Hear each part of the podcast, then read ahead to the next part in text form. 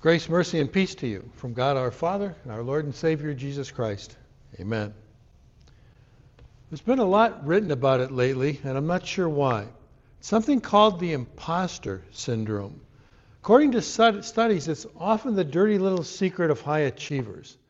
They might be riding a wave of success and respect, but deep down they feel like complete frauds. They believe they owe their accomplishments to lots of luck or simply being in the right place at the right time. They might feel like they owe it to their background or their personality or maybe their circumstances, but definitely not to their abilities. They would never be comfortable agreeing with the old Smith Barney investment tagline At Smith Barney, we make money the old fashioned way. We earn it. If you're old enough to remember those commercials, then you probably remember that it wasn't long before comedians put their own spin on it and turned it into we make money the old fashioned way, we inherit it, which probably is a lot closer to the old fashioned way. Just last May, the now combined wealth management company Morgan Stanley Smith Barney was ordered by the SEC to pay a $5 million fine to its customers who were misled about its fees. Uh, nothing particularly old fashioned about that. Believing that what you've accomplished in life has nothing to do with your own God given talents can make for a kind of prison. You're always worrying about the day you'll get caught and exposed, even though you have actually earned it. Christians can fall into this trap because we preach salvation by, that, that can't be earned. It can only be accepted uh, by faith in Jesus as God's free gift. We're being reminded that we need that gift because we're in this tug of war with our sinful natures can make us feel like an impostor when we hear the words of the absolution spoken over us. We believe we're forgiven, even though we have trouble understanding how God possibly could. And we're just sad that we constantly have to be. It doesn't make us imposters, though. It just makes us grateful and free. The posers Jesus is talking about in our gospel parable this morning are unbelievers. People living among us whose lives might look an awful lot like ours apart from their hearts. Where the Holy Spirit resides in the hearts of believers, there's only an empty space waiting for him in theirs. It's important to remember the, the difficulty we have telling the difference. A con man named Victor Lustig once sold the Eiffel Tower in the 1920s. Earlier in his criminal career, he stayed busy convincing passengers on ocean liners to buy his money printing machines. By the time they realized they'd been swindled, of course, he was long gone. And then he read that the Eiffel Tower, that was built for the 1889 World's Fair, had only been intended to last 20 years. And it was in need of repairs, and it was expensive to maintain. Lustig set up meetings with some of the city's scrap metal dealers with the story that the tower was slated to be demolished. One of them even bribed him so that he could secure the winning bid.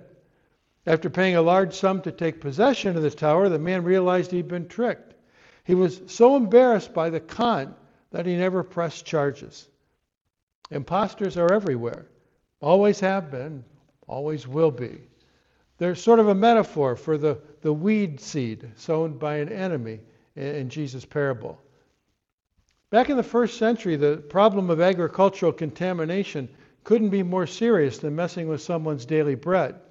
And worse, wheat was one of the most susceptible staples of life to adulteration.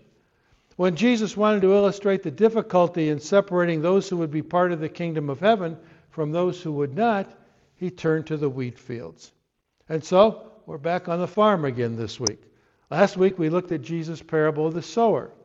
In today's parable, this earthly story with a heavenly meaning, Jesus describes a man who sold, sowed good wheat seed in his field, and then, while he slept, his enemy came and sowed weed seed among his wheat. When the wheat came up, so did the impostors. Probably darnel, a weed that looks an awful lot like wheat um, until it, it begins, well, it's growing. In fact, uh, until it begins to ripen, you can hardly tell the difference. Unfortunately, the darnel is also a little poisonous. That means that it can make a person or an animal sick or maybe even kill them. So it's, it's not simply like uh, a few dandelions coming up in your yard. Like most weeds, its roots go deep, deeper than wheat. That's why when the man's servants discover and offer, discover and offer to pull it up, the farmer tells him to wait until the harvest. He knows that you can't get the weeds up without uprooting and destroying the wheat as well. He can't be happy about it, but he'll be patient and he'll wait until it can be separated and then burned at the harvest. Uh, something to remember here. Now, when did the bad seed in the story get sown? While everyone was sleeping. It was a fairly common practice in ancient warfare to destroy your enemy's crops. If you could destroy his agricultural base, then his military power would soon follow. Soldiers who can't eat can't fight. That part people could relate to. And people understood its practicality on the surface, but even Jesus' disciples didn't understand its spiritual meaning, and who could blame them? Later, when they were alone together, he explains. He tells them that the man who sows the good seed is the Son of Man. That's what Jesus liked to call himself. Uh, remember, he was true God, uh, begotten of the Father, but he was also true man, born of Mary. So, Son of God according to his divine nature, Son of Man according to his human nature. Now, the field in this story, he says, is the entire world. The seed, the good seed, isn't the gospel like last week. This time it's people, uh, children of God's kingdom, believers.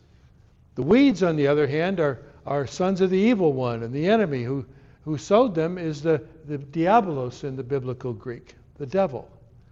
The harvest is an end times picture where the angels are separating the weeds from the wheat, the unbelievers from the believers, tying the weeds into bundles and throwing them into a fiery furnace where there will be weeping and gnashing of teeth place where you burn, but you won't burn up. You don't want to go there. Unbelievers will have to face Jesus' condemnation. Believers will share in the glory of God in heaven forever. And while it might be hard for you and I to always tell the, the weeds from the wheat because we can't see into a person's heart, there's someone who does. And because he does, nobody really gets away with anything.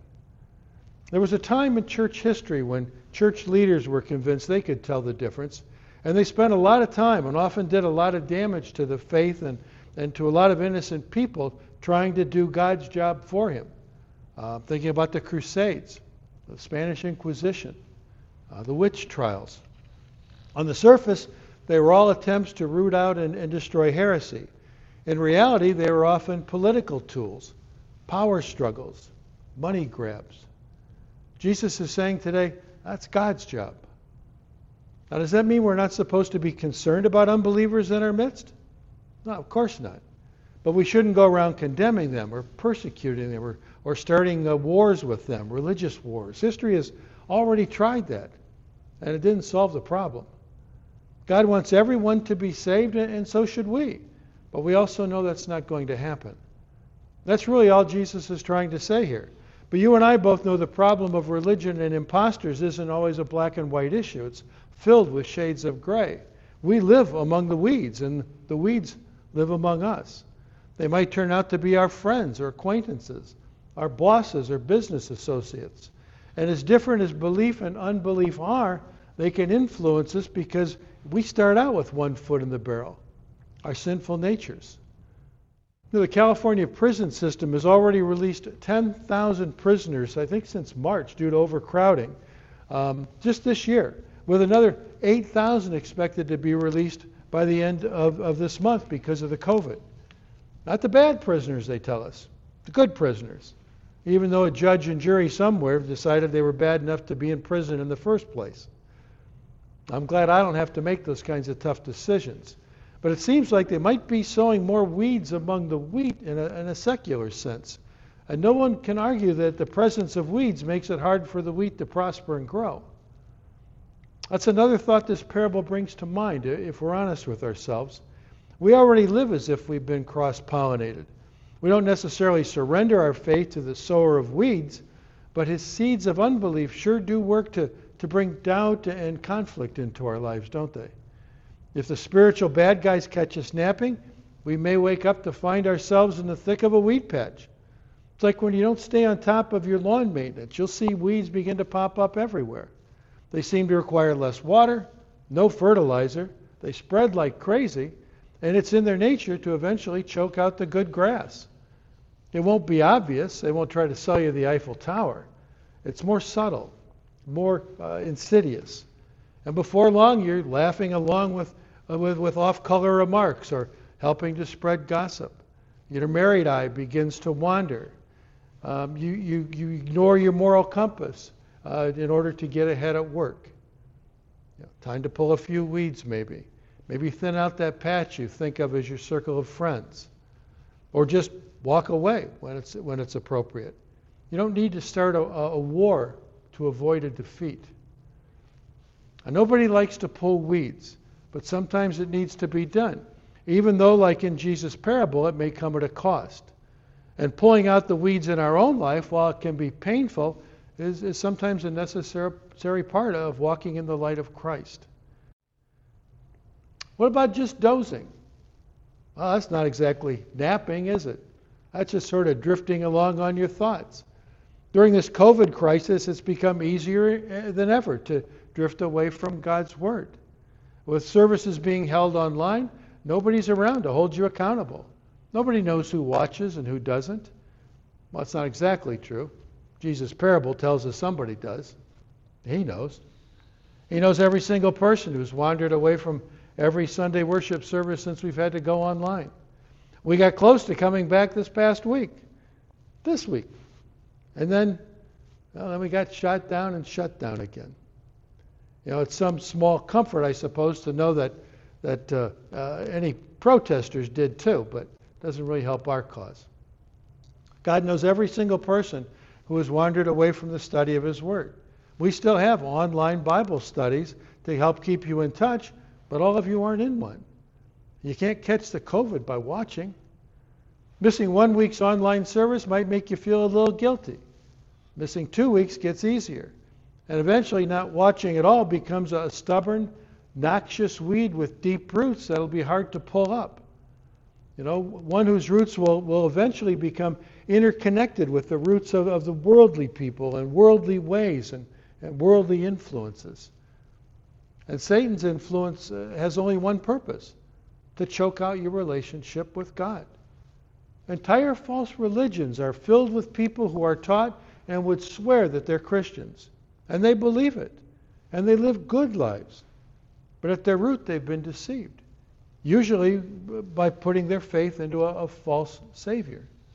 They don't have Jesus right. Even God's people can be fooled, easily fooled by people who appear to be one thing on the outside, but are actually a whole different thing on the inside. Now, the Bible doesn't separate people into the, the foolers and the foolies. It doesn't divide them racially or, or, or uh, socially or intellectually or, or even financially.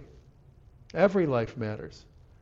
So it divides them spiritually into lost and found. Weeds among the wheat. There's a, a, a it's a very real enemy. Jesus wants, to, wants us to know that. He wants to make that point this morning. Satan's not just some myth somebody invented to, to scare children into behaving. And his followers don't always look like an enemy. We need to know that. We need to, to believe that. Satan and his family are the ultimate enemy of God, of God's children, and God's church. He'll stop at nothing to disrupt the lives of believers to draw them away from God, to stir up conflict within the family of God. We have to be aware of what Satan is up to. We can't afford, to, to fall asleep on this job. That's why the scriptures are filled with admonitions to, to stay alert. Uh, Ephesians 6:18 says, be alert and always keep on praying for the saints, for the believers. And in 1 Peter 5:8, the apostle writes, Be self controlled and alert. Your enemy, the devil, prowls around like a roaring lion, looking for someone to devour. Because we're not paying attention, Satan can get the church of Christ embroiled in conflict. We've taken great care, for example, in the reopening process.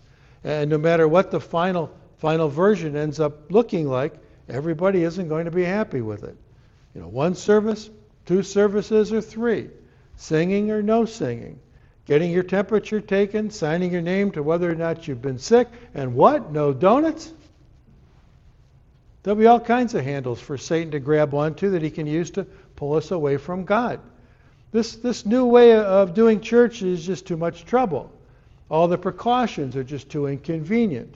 There aren't enough people here for it to even feel like church. I miss my church friends who aren't able to be here. Or handles he can use to pull us away from each other. Uh, feelings about some of these precautions can run deep. But those things have more to do with a person's feelings than it does with their faith. You know, we're the good guys here, all of us, and we'll get through this. The other thing we have to do, like the farmer in the parable, is to learn to be patient. We have a Savior in all of this, one who has earned for us the forgiveness of all our sins, one who has earned for us the righteousness that God sees uh, in us through our faith in Him, even though we might see ourselves as the biggest, baddest weed in the whole garden an impostor Christian. That's just not true because through faith in the Son of God, our Father in heaven sees a beautiful rose. The last thing to remember is that while Jesus is going to return, until he does, we may be the closest thing to him many people get a chance to see. We have to show the world there's a difference between the wheat and the weeds by how we live, by how we face challenges. So let's be patient. Let's endure life's trials, knowing they don't begin to compare with what Jesus endured for you and I. Be patient with others. It's not our job to judge. We only have to look in the mirror to see why. We're a long way from perfect ourselves. And finally, everybody is worth saving. You know, look around next time you're out. No matter where your eyes fall, Jesus died for that person too, to save that person. That alone, apart from anything else, gives them value and worth. It gives you and I value and worth. And that makes us all invaluable to God. Amen. And now, may that very special peace of God that passes all understanding keep your hearts and minds through Christ Jesus. Amen.